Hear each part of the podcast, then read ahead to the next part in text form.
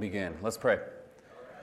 Father, we are, are thankful for you gathering us here this morning um, on your day, and we do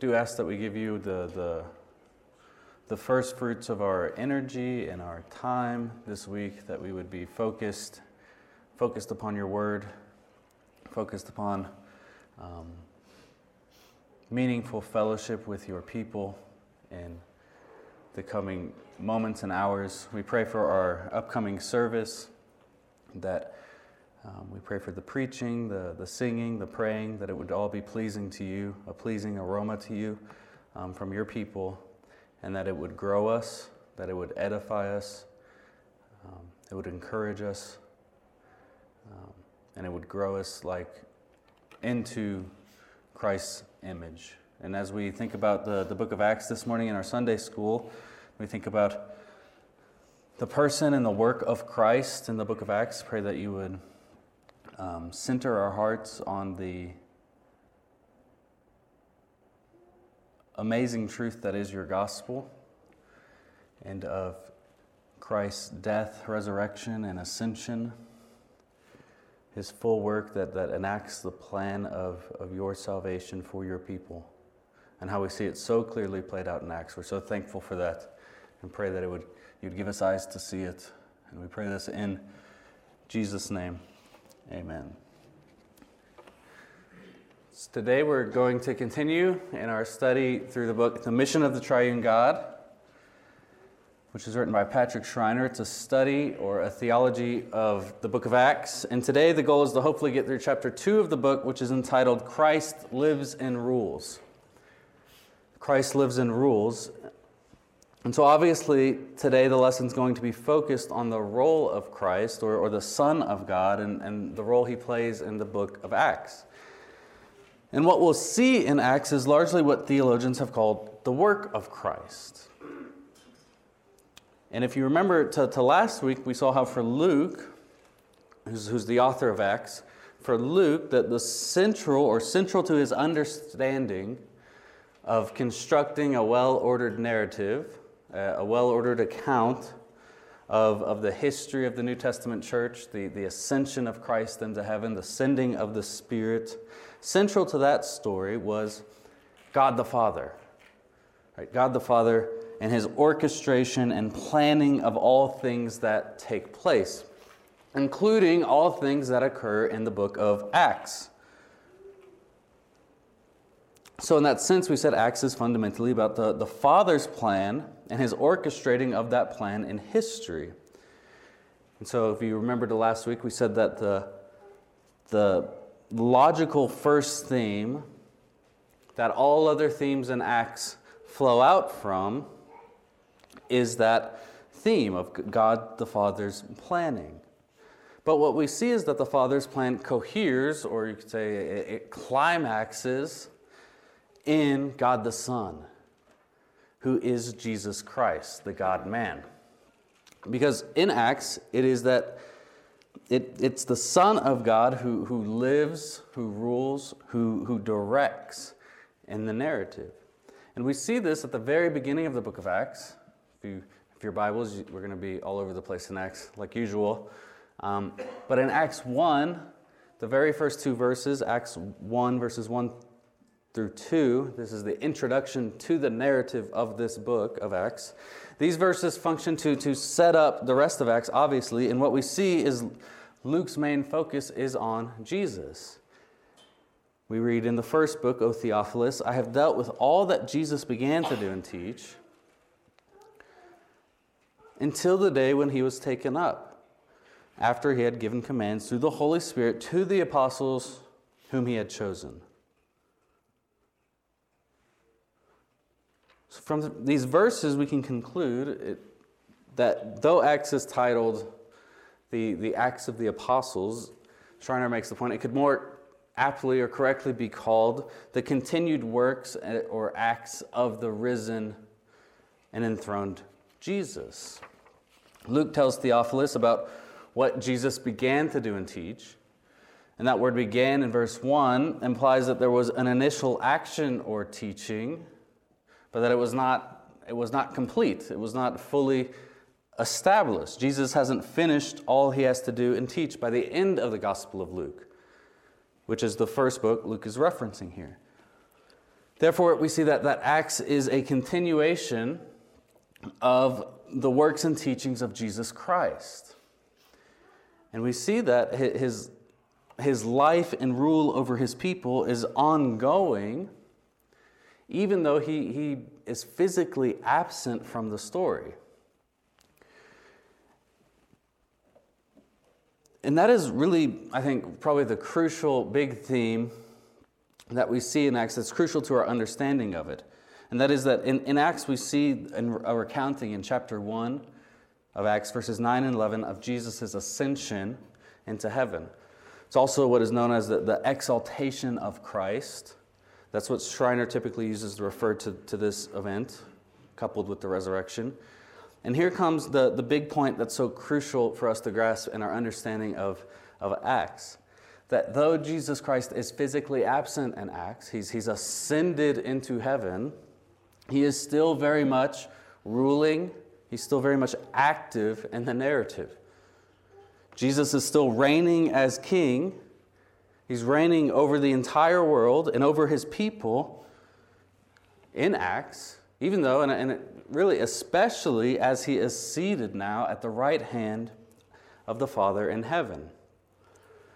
Schreiner points out how, how the ascension narrative, that, that text right there in Acts 1, verses 9 through 11, functions as a hinge between the two narratives of Luke and Acts, which remember we're, we're taking as one text given to us by the same author. Both of them, the, or the ascension as well as the resurrection that was chronicled at the end of Luke, both of them prove to the reader that Jesus is the Messiah and he is Lord. Christ's ascension or, or his exaltation then functions in the narrative as an affirmation or, or evidence for us of his rule, of his rule over everything and everyone. And you can see this in subtle ways just by, that's why Jesus is called Lord by the apostles a lot more in the book of Acts than in Luke. He's now reigning in heaven and ruling through his people in Acts, and so therefore, it's extremely inappropriate to say that Jesus is absent in Acts, which is a claim by some scholars, shockingly enough, that Jesus is absent in Acts because he's not physically present in the story, because he's now in a different location. Now, he's clearly ruling from his throne in heaven. And to think in the categories we gained last week or, or the past two weeks of, of the Father's plan if the Father's plan in Acts is to, to plant His word by the Spirit to, to expand His kingdom to all nations through His word and spread, then, then that word in Acts centers on the living and exalting King of that kingdom, of the kingdom that is expanding. And the King is Jesus. And it, a focus is on His work Jesus' work that enacts salvation for anyone to ever enter the kingdom. So, this is, how, this is how Jesus plays such a key role in our understanding of what God's plan is. Schreiner says we can also see this the same message of Jesus reigning as king and, and Lord over his people in the structure of the narrative. It's, it's particular the structure of the beginning of Acts. So, Acts chapter 1 and 2 as, as a whole, 1 and 2, Luke lays out what Schreiner calls Luke's theological synopsis of the book. Luke's theological synopsis of the book. And then Peter, he gives a sermon in Acts 2, starting in 2:14, verse 14. And it interprets kind of that theological synopsis of Acts 1 and 2 it, it, interprets that theological foundation laid in Acts 1 and 2. And what we see then is that the plan of God was to send the Holy Spirit, to send the Spirit, yet we see the Spirit's arrival was, was predicated on the death, the resurrection, and the, the exaltation of Jesus. Or we could just say more simply, the work of Christ. So notice here, this, is, this way of reading Acts is helpful with what we call our, our Trinitarian grammar, or how we speak properly about the Trinity, or the mission of the triune God. Again, title of the book. The Son, right, he, he precedes the, the Spirit in the mission, and the Spirit proceeds from the Father and the Son. And this is very important language that springs forth from the biblical text itself. This is what we see as we see the mission of God play out in history, the plan of salvation play out. But this language is also used by the church historically to, to characterize the difference or the distinctions between the persons of the Trinity as we confess our belief in the Trinity. So in Acts, we see the Spirit, God the Spirit, proceed from God the Father and the Son, which is a, a, really important distinction that, that is made. And again, th- this chapter is, is going to be primarily focused on Jesus. Next week, we're going to be talking about the Spirit, so we'll get into that more. But this chapter is primarily focused on Jesus and his ascension into heaven and how he is declared Lord and, and Christ through this victory, and how that is this, this victory of Jesus, how that is a part of God's eternal plan. And Schreiner boils this down to Jesus' life and rule. Jesus' life and rule as being the, the central themes that we see in Acts. He lays this out in, in three sections in the chapter that, that deal with Jesus' life and rule. First, and these also coincide with the work of Christ, if you're thinking about it more in theological categories. So, first, the, the resurrection in Acts. Then we move to his ascension, his exaltation, which deals specifically, right, with his rule and reign as, or his lordship. And finally, Schreiner looks at the use and function of the cross, or, or the death of Christ in Acts. So, big picture, we're going to see how the work of Christ is the means, the, the means of fulfilling the eternal plan of God to save a people for himself. This is God's plan of salvation being enacted in history through the work of his Son, God the Son, Jesus. And this is the story that we see in Acts, which is Acts, which is wonderful. But I'll stop. Any questions, comments, concerns?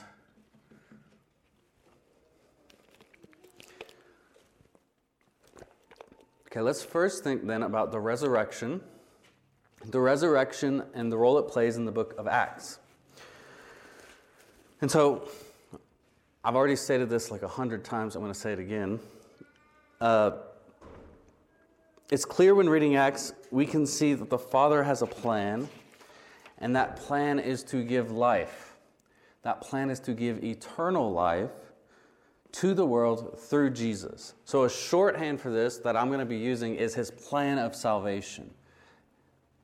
God's plan of salvation to bring eternal life to a people.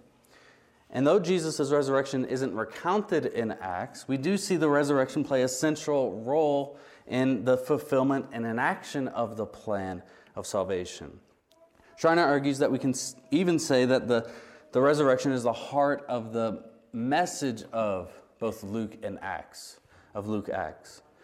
And we see that in two types of texts in the narrative. Two types of texts that we see in the narrative that Luke uses. So, first, we see a lot of resurrection speeches, or you could call them resurrection sermons, given by the, the characters in the story, namely the, the apostles, where these, they're, they're proclaiming the truth and the, the truth of God's word. And these speeches, these sermons, are central are focused on the resurrection of Christ. And coupled with these texts, we also see a lot of texts and acts of what Schreiner calls resurrection signs, or the miraculous events in Acts that attest to the resurrection of our Lord. So we see these resurrection speeches and these resurrection signs all throughout, interwoven in the narrative of Acts by Luke to show, here's the big idea it's showing to us, it's showing to the reader how central the resurrection is in God's plan of salvation. So let's first just look at the resurrection speeches, what we see in Acts is that Jesus' disciples, his messengers, they go about preaching about the new life found in the gospel and, and, and the gospel message. And we see this from the two main preachers in the book, Peter and Paul. Peter and Paul, and central to their preaching and their teaching ministry, it, it's that's chronicled for us in the narrative, central to that preaching and teaching ministry, is the resurrection of Jesus from the dead. So we have three speeches, three sermons from uh, Peter in Acts. The first we see, we just mentioned it, in Acts 2, verses 14 through 36. We see one in Acts 3, verses 11 through 26. There might be one in Acts 4, some debate about that, but we'll talk about that in a second. And then there, there's definitely one in Acts 10. Acts 10, verses 34 through 43. So we see in Peter's first speech in chapter 2 this theme of resurrection. Luke allocates 11 verses, verses 22 through 32 of chapter 2 to the necessity of Jesus' resurrection and how the, the falling of the Spirit on believers, the, the, the coming of the Holy Spirit, is rooted in or, or built upon the resurrection of Jesus from the dead. So uh, there's, there's really no doubt that the resurrection is central in Peter's thinking and, and Peter's proclamation and his sermon. Peter's second speech, the one in chapter 3, there's less explicit reference to the resurrection, but it's still present we see the opening and the last line of the speech contain the, the theme of resurrection, which functions as bookends to the speech, the, the introduction and conclusion. Verse 13 of chapter 3 says that God glorified his servant Jesus. This is referring to, to his resurrection. And then in verse 26, Peter ends the speech saying that God raised up his servant from the dead. And the point of this speech is as Peter is speaking to the Jews and calls them to repent, calls them to repent for their, their rejection of Jesus as Messiah. He's saying, Repent because of your rejection of Jesus as the Messiah, as the anointed one. And they killed the holy and righteous one, as verse 14 states. But God reversed this action. they reversed this great injustice of the Jews killing Jesus by raising him from the dead through the resurrection. Thus, Peter would say Jesus is the author of life because of his defeat of death. So, see how the, the resurrection is central to his understanding of the new life, the eternal life that he's offering, and the gospel proclamation. There's another resurrection moment with Peter, sometimes characterized as another speech or sermon. It's found in chapter 4. So, next page over where Peter's before the council of elders and scribes of Jerusalem.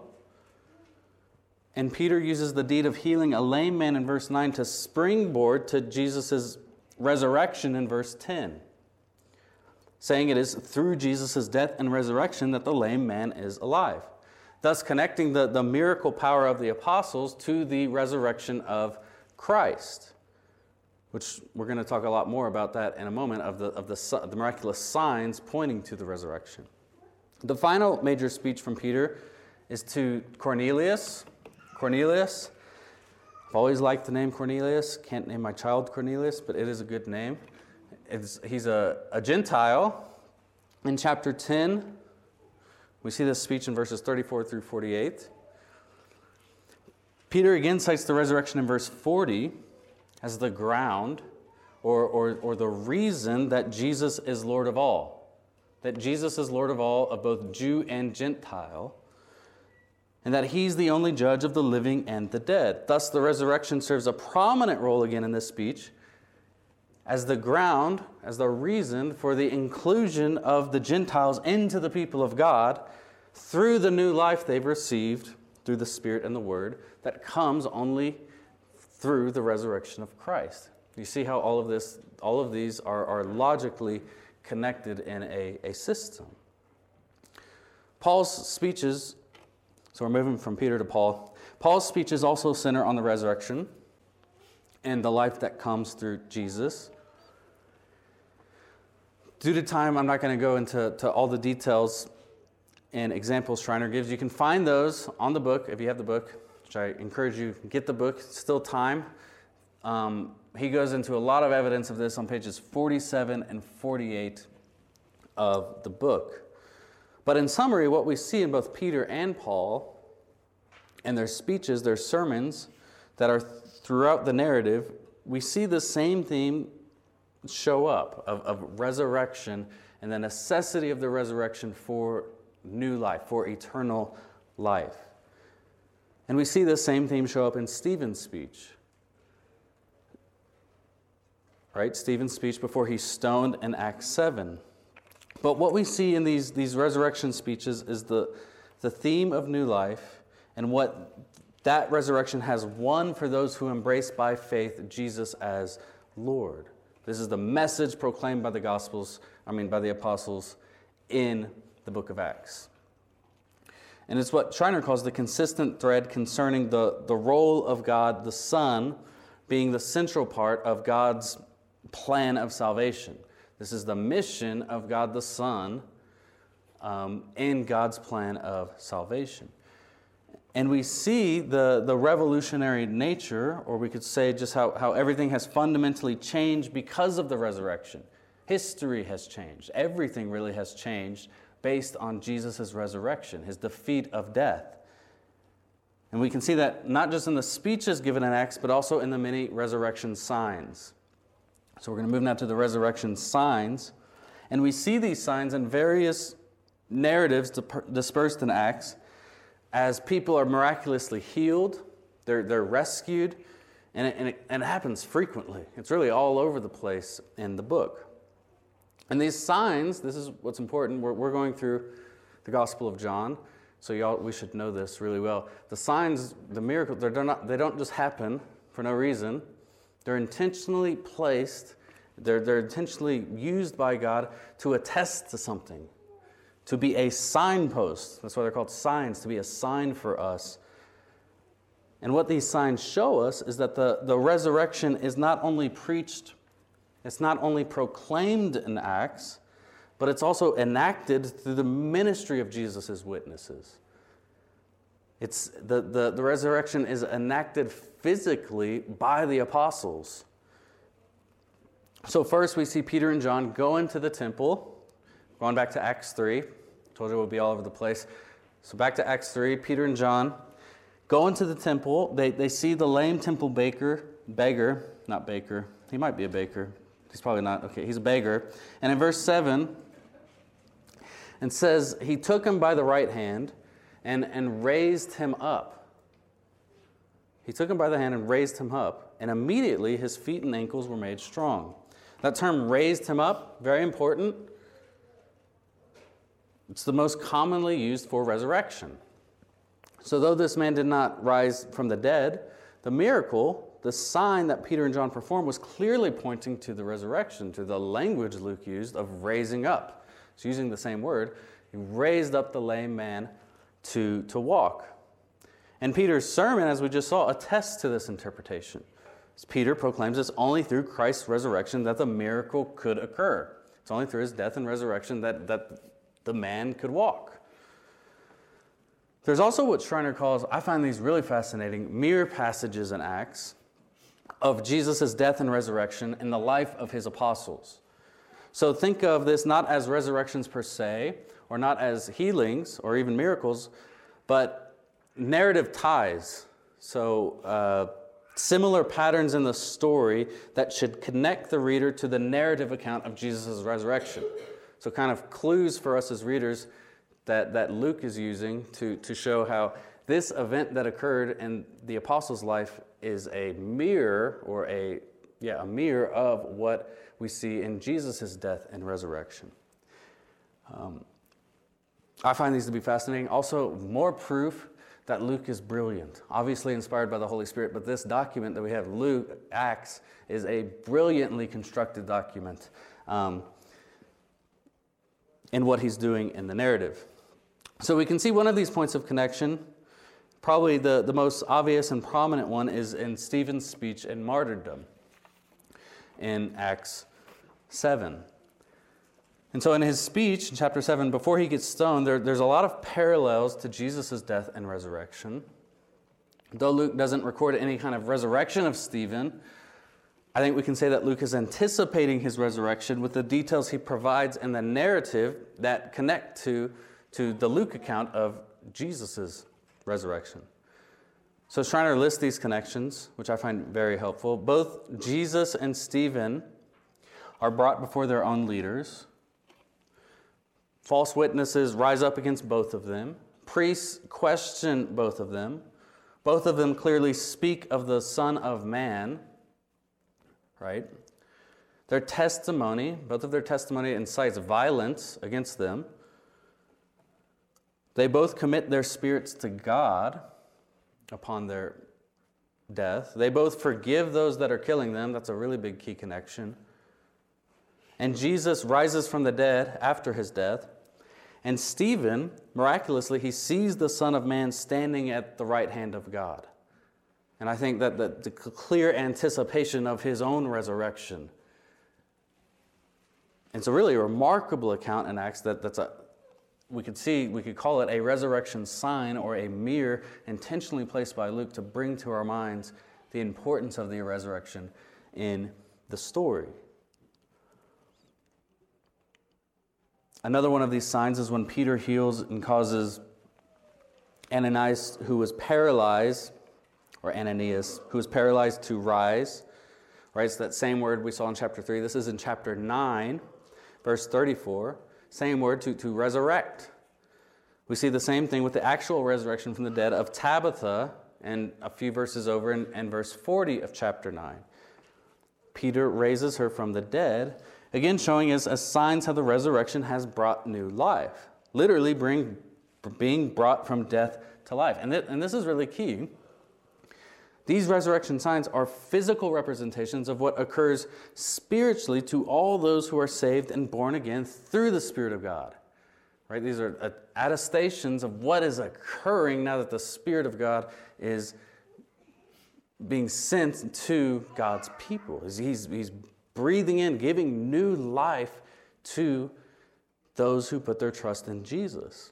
And so, this is what these, these physical signs of, of literal resurrection from the dead are pictures of the spiritual rebirth found in the gospel. Now, when we get to Paul, we see this the same theme continue. He raises a lame man in Acts 14, and then he quickly gets stoned. And then some of my favorite verses in Acts, uh, in verse four or verse 19 of chapter 14, we read, But Jews came from Antioch and Iconium, and having persuaded the crowds, they stoned Paul. That's not funny, it's not why I'm laughing. They dragged him out of the city, supposing that he was dead. But when the disciples gathered about him, he rose up and entered the city. I just love that verse because how nonchalant is. He just got up after they thought he was, they just stoned him near to death, and he just got up and walked into the city. That's it, it points to, to Paul having a, a, a resurrection of sorts as being left for dead, but ultimately being totally fine, being just being fine enough to walk into the city. I think it's implying a, a healing has taken place. Another resurrection story that I also find funny, which is weird. Um, I think this one is actually supposed to have a tinge of humor, but it's in Acts 20 with the story of Eutychus. You know this story? The raising of Eutychus. This is the guy that was sitting at the window while Paul was preaching to them. And Luke says Paul prolonged until midnight. So he's preaching a really long time. He kept going, he kept teaching, he kept teaching. And Eutychus falls into a deep sleep. Paul kept preaching and preaching and preaching. And he falls out the window and drops dead at three stories splat, there goes Eutychus. I can laugh because he resurrects him. But the story is often used in seminary for young preachers to encourage us that even Paul must have been boring in his preaching. Um, I don't know if that's actually true. It's also the title of one of my favorite preaching and teaching books. It's called Saving Eutychus. It's like tips of how not to be boring in public teaching and preaching. Very clever title, but also implies Paul was boring. Um, Okay, where am I? Uh, he, so Eutychus, he falls uh, into a deep sleep in the narrative. It's probably a metaphor that we see often in Scripture for, for death. He falls into the darkness of night, into darkness outside of the house. He's dead. And Paul goes down, he raises him from the dead, and there's a happy ending.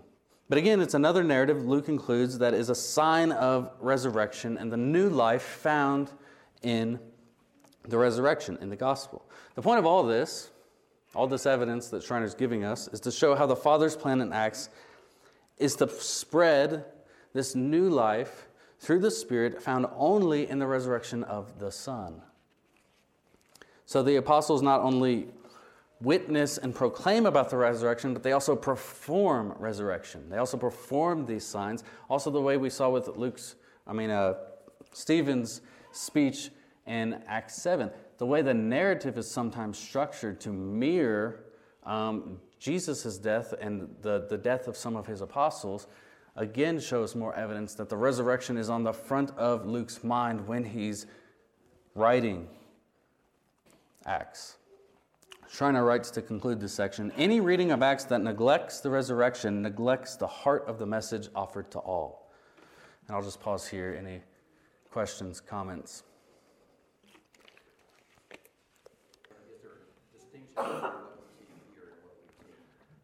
Yeah, that's a really good question. Um, I might put Blake on the spot here. He's shaking his head no. um, I, I think what we see, right, most fully in Acts and the New Testament is the fulfillment of those types in Christ. And so the work of Christ is the fulfillment of those types, which we're going to get to in a second, kind of like the offices of um, prophet, priest, and king. We see that fulfilled in Christ's work, which we see in completed kind of in the Acts through the exaltation. Um, so I'm just trying to figure out what are these things then? If is, there a, is there a word that describes what they are? I don't, I don't I'm thinking like good writing, like really masterful skill, and which we should expect, right? The Holy Spirit's inspiring the um, these connections. But I, I'm, I'm kind of pondering on Mr. Mr. Blake, Pastor Blake.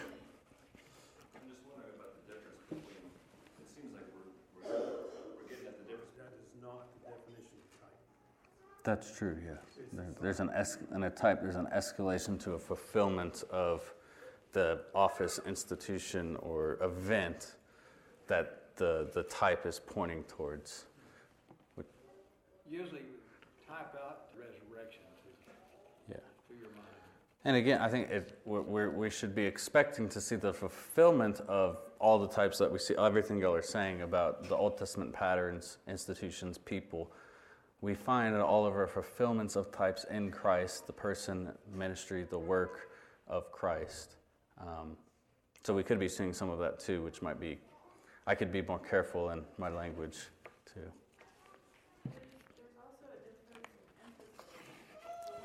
Yeah. Yeah, and just being the where they're being written in salvation history on that timeline. Yeah, that's very helpful. All right, I'm going to move us on to the, the ascension, um, exaltation, the book of Acts. And Schreiner's big argument here is that the ascension of Christ into heaven needs to be included in a theology of Acts because it communicates us, um, goodness, it communicates to us a lot about Jesus being Lord and the lordship of Christ generally, which is massively important for God's people, the church. In fact, he's Lord based on his exaltation by his ascension. We're going to be talking about a fulfillment of a type right now, a fulfillment of what we see in Daniel 7. Daniel 7, verses 13 through 14. Everything is under the Son of Man's feet. That's referring to Christ. That's referring to this ascended Christ sitting at the right hand of the Father. As Daniel says, all nations, peoples, languages must serve him, should serve him. His dominion is an everlasting dominion which shall not pass away, and his kingdom will never be destroyed. So, direct quote from, from Daniel 7 13 and 14. That is Jesus the King, and it's describing his lordship, his lordship over everything. So you can see then how the ascension is not just some afterthought of the resurrection or Jesus just floating away into heaven on a cloud. It's very important to the, the theological event or to, to contemplate on the theological event and the scope of the scriptures and the, and the narrative of the whole canon. And Schreiner makes the point that it's important we don't ultimately conflate the resurrection and the ascension, although they're, they're really closely related. But they're two separate events included in the work of Christ. Murray Harris, Schreiner quotes him, he has a helpful explain, quote that explains the difference between the resurrection and the ascension. Harris writes The resurrection proclaims he lives, the exaltation proclaims he reigns. It's very simple, but, but really helpful. And it's a subtle distinction, but an important one in our understanding of Acts because what we see is that the ascension of Christ does not mark the end of the, the work of Christ on earth or, or of his work on earth, but the continuation and, and exaltation of his messianic role in the plan of salvation as it's played out in history, as, it, as it's played out on earth. And we see this with, with the ongoing reign of the living enthroned Jesus in heaven. And therefore, the, the ascension plays a very central role in a theology of Acts. And we see this in a few ways, or implications of the ascension in Acts. And the first way Schreiner points out is in the geography of Acts, right? Remember, we've talked quite a bit about how geography plays a big part in Acts, how it's structured. Um, it's structured based on the spread of the gospel into Judea, Samaria, and then to all to the ends of the earth. Um, and that spread of the gospel has a root or a foundation. It's coming from a specific location, which is Jesus reigning in heaven, who's the direct, who, who directs the affairs of all things. He directs the, directs the affairs of his church. He directs the affairs of the spread of his kingdom. So, in that sense, we can say that heaven, where Christ is presently, is where all reality is ruled and judged. Salvation proceeds from this throne and in time and space. It proceeds from that throne into actual history. But that salvation and the spread of the gospel has its roots in Christ ruling in heaven. So the, the essential, um, the, the ascension is critical to our understanding of, of the spread of the gospel, the spread of the kingdom of God, which is what we talked about quite a bit last week. Second, the ascension enthrones Jesus as one with supreme authority over everything. The ascension, the exaltation of Christ, enthrones Jesus as the one with supreme authority over everything. Third implication of the ascension in Acts is that much of the theology of Acts stems from Christ's exalted status. We can see this with something as simple with the again what we just talked about, the references, the number the larger number of references of, of referring to Jesus as Lord. The sending of the Spirit is tied or stems from the ascension, as Peter makes clear in, in the Pentecost sermon in Acts 2, Acts 2.33. He writes, Being therefore exalted, I think that's directly referring to the ascension, being therefore exalted at the right hand of God, and having received from the Father the promise of the Holy Spirit, he has poured out this that you yourselves are seeing and hearing. So you notice that connection. The pouring out of the Spirit connected proceeds from, uh, proceeds from the, the exaltation of Christ, his ascension into heaven. So, hope you can see briefly how the, the ascension of Christ plays a central role in uh, to a theology of Acts and without it, without the ascension of Christ in the story, Christ's work in Acts, Christ's work in the scriptures is actually incomplete. Schreiner writes Without the ascension, our good news is truncated. Without the ascension, our good news is truncated.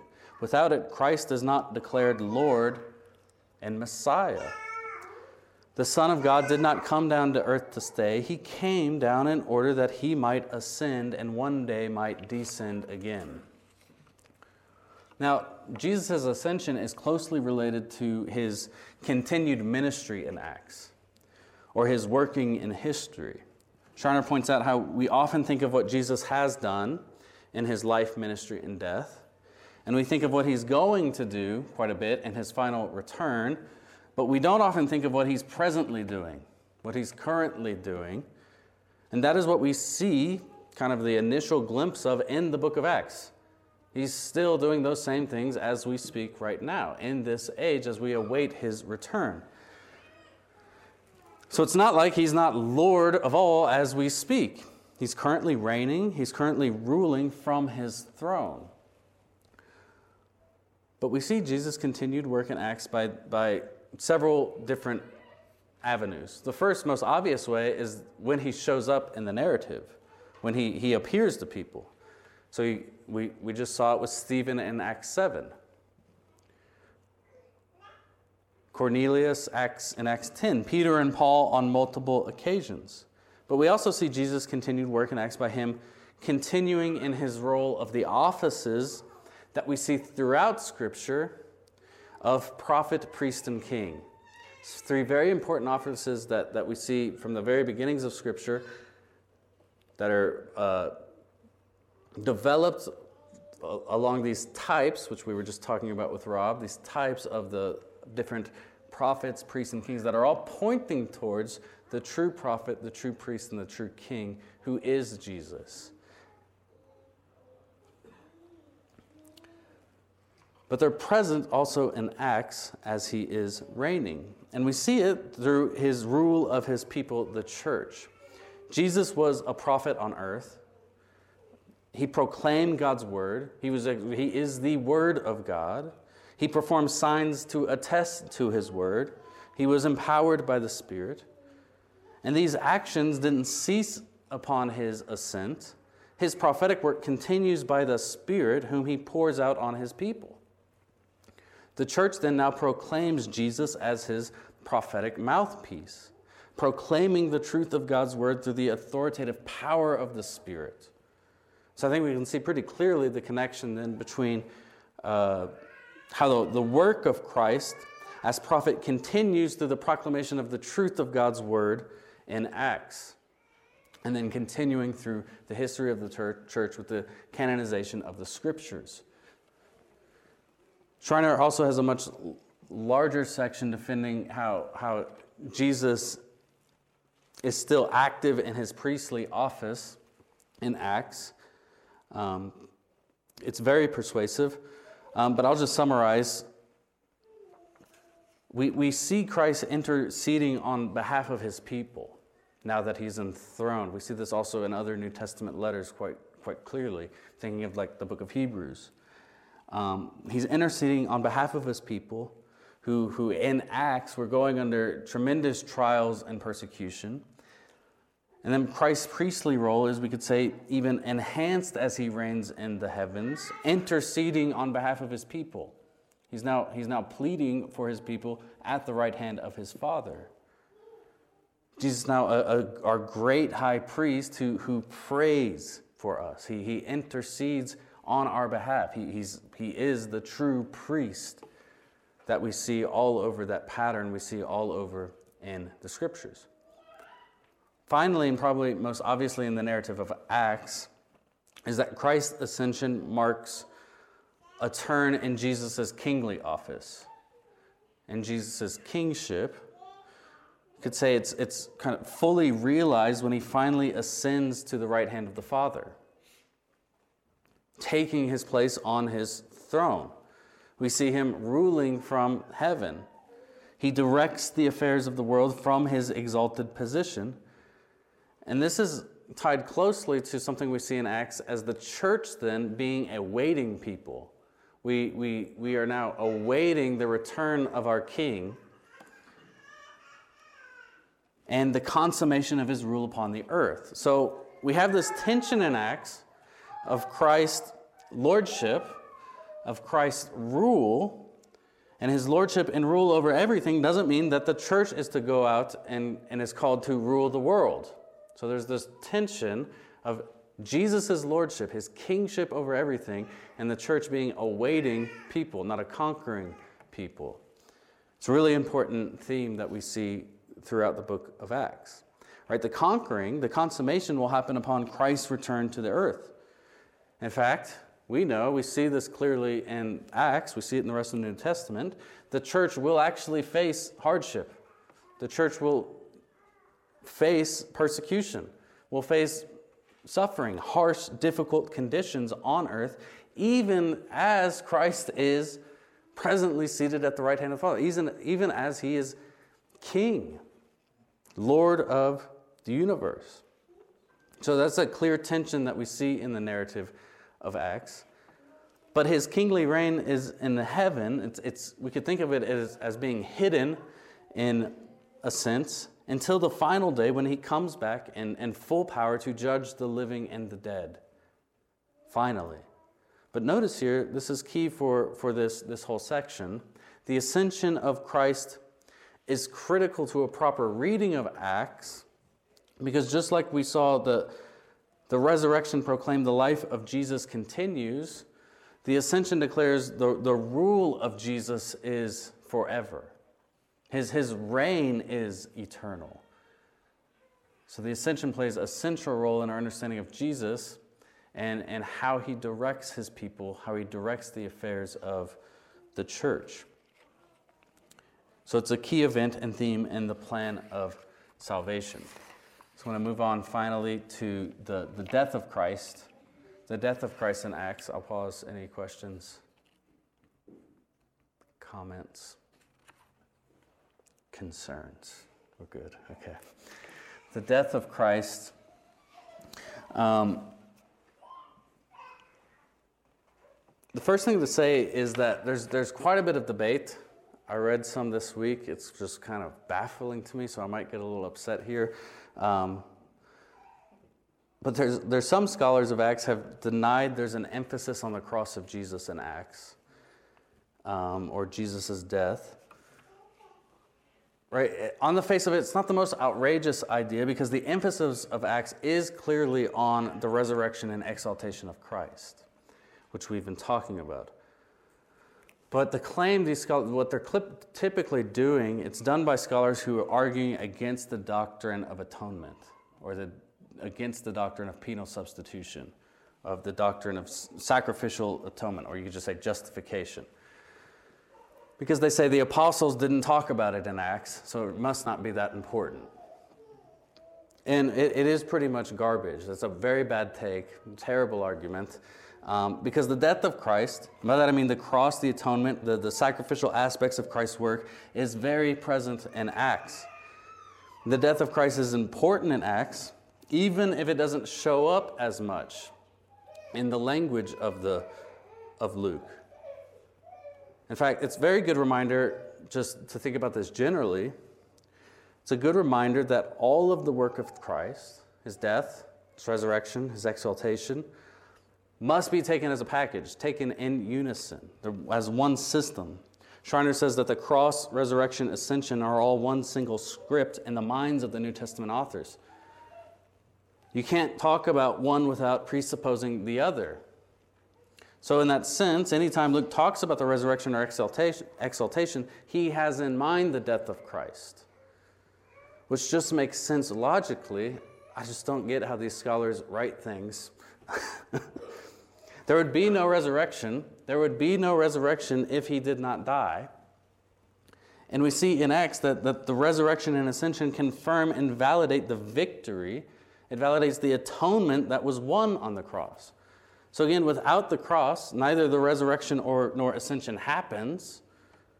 And conversely, without the resurrection and ascension, the cross loses all significance. It loses any saving power. They're all connected. They're all part of one system. All of the work of Christ and salvation must be taken together. So, an emphasis, this is where, okay, I'm kind of off my, my little tangent here. That's why it's important for us in the book. Um, an emphasis by Luke on the resurrection and exaltation doesn't negate his emphasis on the death of Christ. Right? Just because he's focusing on those two things doesn't negate any emphasis on the death of Christ. Another theological implication we see in Acts is that when the Spirit is poured out on believers in Acts, we know that the Spirit applies the work of redemption to believers. The Spirit applies the work of redemption to believers. So the, the Spirit, you could say, it applies, He applies the blood of Christ. And without the Spirit's application of redemption, there's no salvation. So the death of Christ is central in the Spirit's regenerating act of salvation. Another way we see the death of Christ in Acts, although it's not a direct parallel, is the way Luke presents the followers of Christ as being type or, or like suffering servants, like their, like their Lord. In the Gospel of Luke, Jesus is presented as the innocent, righteous sufferer. And that theme, it continues in Acts as the apostles are presented in that same light, as, as righteous sufferers in several narrative accounts. Finally, probably most explicitly in the book of Acts, this is where the, the case, I think, is just shut. The door is shut. This is the mic drop. The apostles consistently preach the forgiveness of sins and salvation in Acts. And both of these, forgiveness of sins or, or atonement, salvation, they're explicitly tied to Jesus' death, always by the apostles. Luke also emphasizes several times in the narrative that Jesus' death was according to the plan and will of God. Again, showing how Jesus' death is central in, uh, in, in Luke's understanding of his writing in Acts, so our theology of Acts. When the apostles break bread at several points, they participate in, in the Lord's Supper, right? They're reenacting the new covenant meal, which is entirely focused on what? the body and blood of Jesus being broken and shed for us, literally focusing on the Lord's death.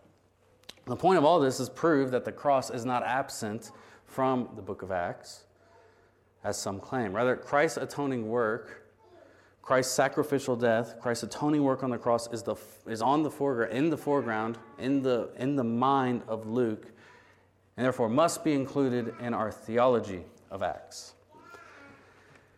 And so, following the, the Lucan logic that Schreiner's laying out for us, we can see in Acts how the Father's plan centralizes on the Son of God, Jesus, and his work of salvation by emphasizing the resurrection and exaltation of Jesus, who, who provides eternal life for all those who put their faith in him, and who's now ascended on his throne, who rules over all all of this, right, right, we just said is based on his obedience unto death, by which he offers cleansing, forgiveness of sin. This is Christ's work. This is his work of salvation that he wrought, that he wrought in now his people who put their faith in him. And this is what we see in Acts over and over again as we read the narrative as a whole. So, in closing, I'm just going to read uh, what Schreiner wrote because it's very good. He said, Though Jesus is absent bodily in Acts, he is ever present.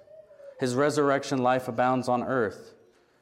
Through his power, the apostles heal, raise the dead, perform miracles, are released from prison. They proclaim Jesus' new life and offer it to all who are willing to give up their campaigns of death. So in Acts, we see the Son of God living, ruling, and enacting God's plan of salvation in history. That's all I got for us this week. Next week, we're going to then focus on the role, the theme of God the Spirit in the book of Acts, which, as I'm sure you're all aware, if you've read Acts, it plays a massive role in the story.